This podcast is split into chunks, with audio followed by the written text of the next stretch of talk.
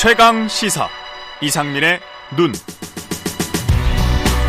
네, 최강 시사 이상민의 눈 시간입니다. 나라 살림을 샅샅이 파헤치는 시간 이상민의 눈 시간 이상민 나라 살림 연구소 수석 연구위원 나오셨습니다. 안녕하세요. 예, 안녕하세요. 예. 이 지난 21일 1일이었습니다. 윤석열 정부 첫 세제 개편안을 발표를 했는데 정말 오랜만에 대규모 감세 개편안이었다. 이렇게 보도 자료도 나오고 언론도 그렇게 받았었는데 이게 맞습니까? 어, 아니요, 그렇지 않습니다. 그렇지 않습니까? 그러니까 일, 음. 이번에 대대적인 감세라는 것은 맞고요. 예. 근데 작년에도 감세였고요. 아, 그렇습니까? 재작년에도 아주 찔끔 감세였고요. 재재작년에도 아주 아주 찔끔 감세였고요. 재재재 작년에도 감세였어요. 그러니까 이 말은 뭔 소리냐면요. 예. 그러니까 지난 정부는 굉장히 많은 증세를 했다라고 하잖아요. 근데 음.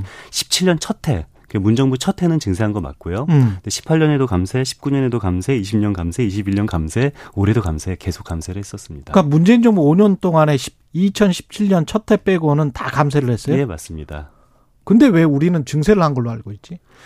그러니까 왜 그러냐면요. 우리가 세금이 늘어난다는 얘기, 얘기는 예. 정부가 세율을 올려도 세금이 늘어나지만 예. 세율을 올리지 않고 가만히 있어도 우리 소득이나 재산이 늘어나면 재산이 늘어나면 늘어나잖아요. 내 아파트 가격이 늘어났기 때문에 예, 그렇죠. 예. 그리고 뭐 아파트 가격도 그렇지만 내가 그 소득 그, 그 소득세를 납부한다면은 한 연봉이 한 4억 원이 넘으면은 증세를 했습니다. 혹시 4억 원 넘으신 분들에게는 증세 정부, 음. 연봉이 4억이 넘지 않으면은 예. 증세 정부가 아닙니다. 여하튼 해당되지는 않지만 그렇군요.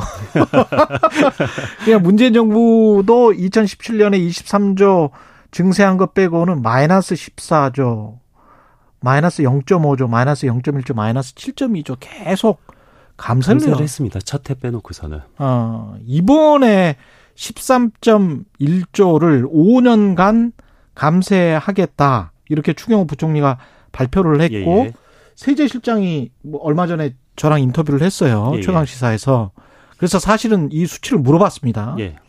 13.1조 감세하는 게 맞냐? 이 수치는 정확하냐 그러니까 맞다고 했어요. 아 아닙니다. 아, 이것도 아니라는 예, 거잖아요 지금. 5년 동안 13조 예. 정도 감세를 했다라고 보도 자료에 써져 있는데요. 음. 뭐 그것은 뭐 정확한 사실이 아니고요. 그러니까 우리가 예. 5년 동안 감세를 했다라는 그 직관적인라는 얘기는 뭐 직관적으로 우리는 어떻게 이해할 수가 있냐면은 예. 지금 감세를 하지 않고 있는 올해 대비 음. 내년도 내후년 그리고 한 3, 5년 동안에 음. 올해보다 얼마나 세금이 주냐가 바로 세수 감소라고 직관적으로 이해할 수가 있잖아요. 그렇죠. 예, 13조 원 어치 정도 줄 것이다. 그렇게 5년 생각하면은요. 제가 제 계산해 보니까 예. 5년 동안 줄어들 세금은 60조입니다. 굉장히 차이가 크죠. 60조가 줄어들어요? 13조라는 것은 뭐냐면요. 예. 이게 전혀 직관적으로 이해할 수 없는 숫자예요. 그러니까 어. 우리가 알고 싶은 것은 올해 대비 도대체 음. 5년 동안에 얼마나 세수가 줄냐 이것이 알고 싶은 건데. 그렇죠. 근데 정부가 발표하는 13조라는 것은 미래의 특 어떤 시점에서 매년 주는 세금 감소를 합산한 개념이거든요. 이해 가시나요? 미래의 어떤 특정 시점이라는 거는 5년 후의 시점에서 그러니까 오, 그 내년부터 얼마나 내후년에 세금이 주냐, 예. 또 내후년부터 내내후년 세금이 얼마나 주냐를 음. 매년 그 전년도보다 주는 세금만 따로 합산한 거예요. 이게 음. 감각적으로 직관적으로 도저히 이해할 수 없는 개념입니다. 그래서 우리가 정말 알고 싶은 것은 우리가 회계할 때 DCF 같은 그런 개념입니다. 그런 개념인데 예. 그거와도 전혀 다르고요. 아, 그거와도 다릅니까? 예, 그래서 이것은 예. 일단 우리가 국민들이 알고 싶은 것은 음. 이번 세법 개정안이 없었다라면은 음. 올해의 세법 세법이 계속 지속된다라면은 음. 도대체 5년 동안의 세수가 얼마 거치고 음. 이번 세법 개정안이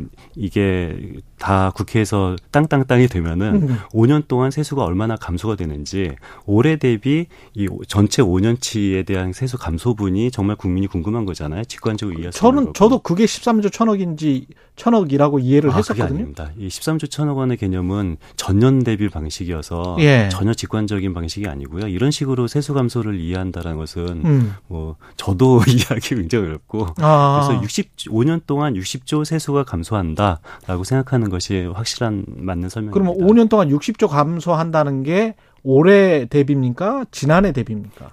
올해 대비죠. 올해 대비. 올해 국회에서 전부 다 정부안이 땅땅땅 심의가 예. 통과되면은 음. 내년부터 세수가 감소되기 시작하잖아요. 아, 2022년 예. 올해 그렇죠. 대비부터. 그래서 올해부터 이제 내년 내년 내후년 향후 5년 동안에 세금이 얼마나 감소되는지를 더한 것이 60조입니다.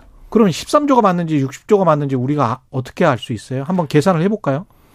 그러니까 이것은 예. 그 올해 기준년 대비하면 60조 원이 맞는 거고요. 음. 그리고 이 14년도에 아니 24년도에 얼마나 세금이 감소됐는지를 23년도 기준으로 하고 25년도에 세금이 얼마나 감소되는지를 아, 그 24년도부터 계산을 하면은 13조가 맞는데 국민들이 직관적으로 알 수 있는 세수 감소 효과는 60조가 음. 맞습니다. 항목별로 그러면 어느 정도 줄어드는지 예, 예. 그걸 한번 좀 계산을 해 주십시오. 그럼. 아, 예. 예. 뭐 법인세 같은 경우에도 꽤줄것 같은데. 법인세만 5년간 28조 원 정도 감소해요. 예. 그러니까 뭐 정부가 법인세만 얼마? 법인세만 28조 원 감소해요. 28조 원. 예. 그러니까 이게 추정치라는 게 올해 기준으로 이 정도의 영업 이익을 올렸다라고 예. 하는데 올해는 25% 명목세율이었고 예. 22%로 줄인다고 했으니까 그렇죠. 그걸 했을 때는 5년 동안 그 감소 액수가 얼마라고요? 20 28조 원 정도 됩니다. 그것만 법인세만 28조 그렇죠. 원이다. 법인세 세수 감소되는 그 법인의 개수가 한 80개 정도밖에 안 되거든요. 100개 예. 채안 되거든요. 음. 그러니까 100개도 안 되는 법인에서 5년 동안 감소되는 세수 감소분만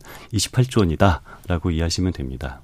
그러면 소득세도 조금 감소시킨다고 했고 뭐 이랬으니까 그러면 그게 그렇죠. 맞네. 소득세도 60조 원이 16조 원 정도 감소가 되고요. 예. 법인세도 29조 원 정도, 28조 원 정도 감소가 되니까 예.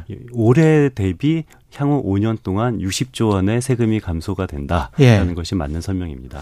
이 법인세를 줄여주면 투자가 늘고 성장이 늘고 그렇게 되면 고용이 늘고 고용이 늘면 소득이 늘고 이게 이제 정부의 생각이고 예, 예. 주장이잖아요. 맞습니다. 세제 시장 똑같은 이야기를 했는데 예.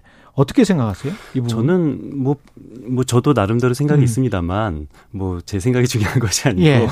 이게 법인세 뭐 증세를 했을 때 장단점이 있는 거고 음. 감세를 했을 때 장단점이 있는 거잖아요. 그렇죠. 그런데 뭐 저는 그런 의미에서 증세를 했을 때 감세를 했을 때 장단점을 국민들에게 솔직하게 그 이해를 구하는 것이 가장 핵심이라고 생각을 해요. 음. 그런데 과연 법인세율을 내렸을 때 이게 뭐 투자가 늘고 성장이 돼서 음. 세수가 줄지 않을 수도 있다라는 것은 음. 단한 번도 실증적으로 이 드러난 적이 없는 거예요. 그러니까 무슨 소리냐면은 음. 뭐 법인세 관련된 연구는 전 세계에서 굉장히 많이 되고 있어요. 뭐 그렇죠. 뭐 어마어마하게 많은 예. 경제학자들이 연구하고 있는데 예.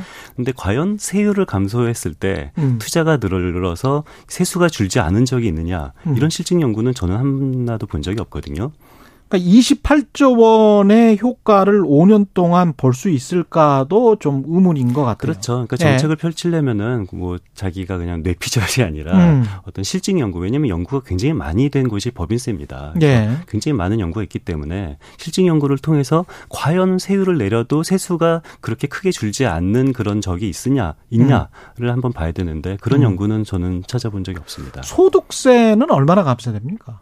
그러니까 소득세 같은 경우는 우리 그 전체 세수 감소 규모는 그 아까 말씀드린다시피 한, 한 5년간 예. 15조?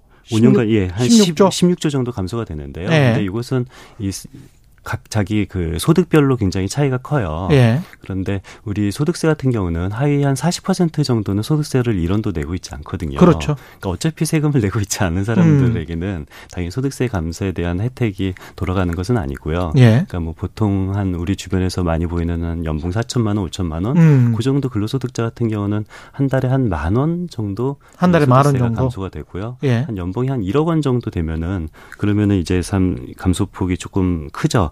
그 한, 한 60만 원 정도 1년에. 연간 60만 원? 예, 예, 그 정도 감소가 됩니다. 음.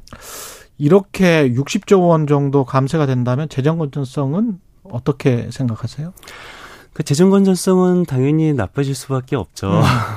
근데 아니면 재정 건전성이 나빠지지 않으려면은 지출을 뭐 많이 줄이면은 이 재정 건전성이 나빠지지 않고 이 감소 감세 효과를 할 수가 있, 을 것도 같은데요. 음. 그런데 이게 좀 경제적으로는 좀 이게 말이 안 되는 게 음. 감세를 하는 이유가 우리가 경제 활성화를 위해서 그러니까 GDP를 높이기 위해서 감세를 한다라는 거잖아요. 예. 그런데 정부가 지출을 줄여도 GDP는 낮아져요. 아. 왜냐면은 경제 성장이라는 것이 그러네. 이게 그건 그 재정 정책이니 재정 정책이기 때문에 예. 이 정부가 지출을 줄이는 것만큼 GDP는 알겠습니다. 낮아질 수밖에 없습니다. 예. 지금까지 이상민 나라살림 연구소 수석 위원이었습니다. 좀 잘 이해해야 되는데 다음 주에 또 한 번 이야기하셔도 좋을 것 같습니다. 고맙습니다. 예, 감사합니다. 예.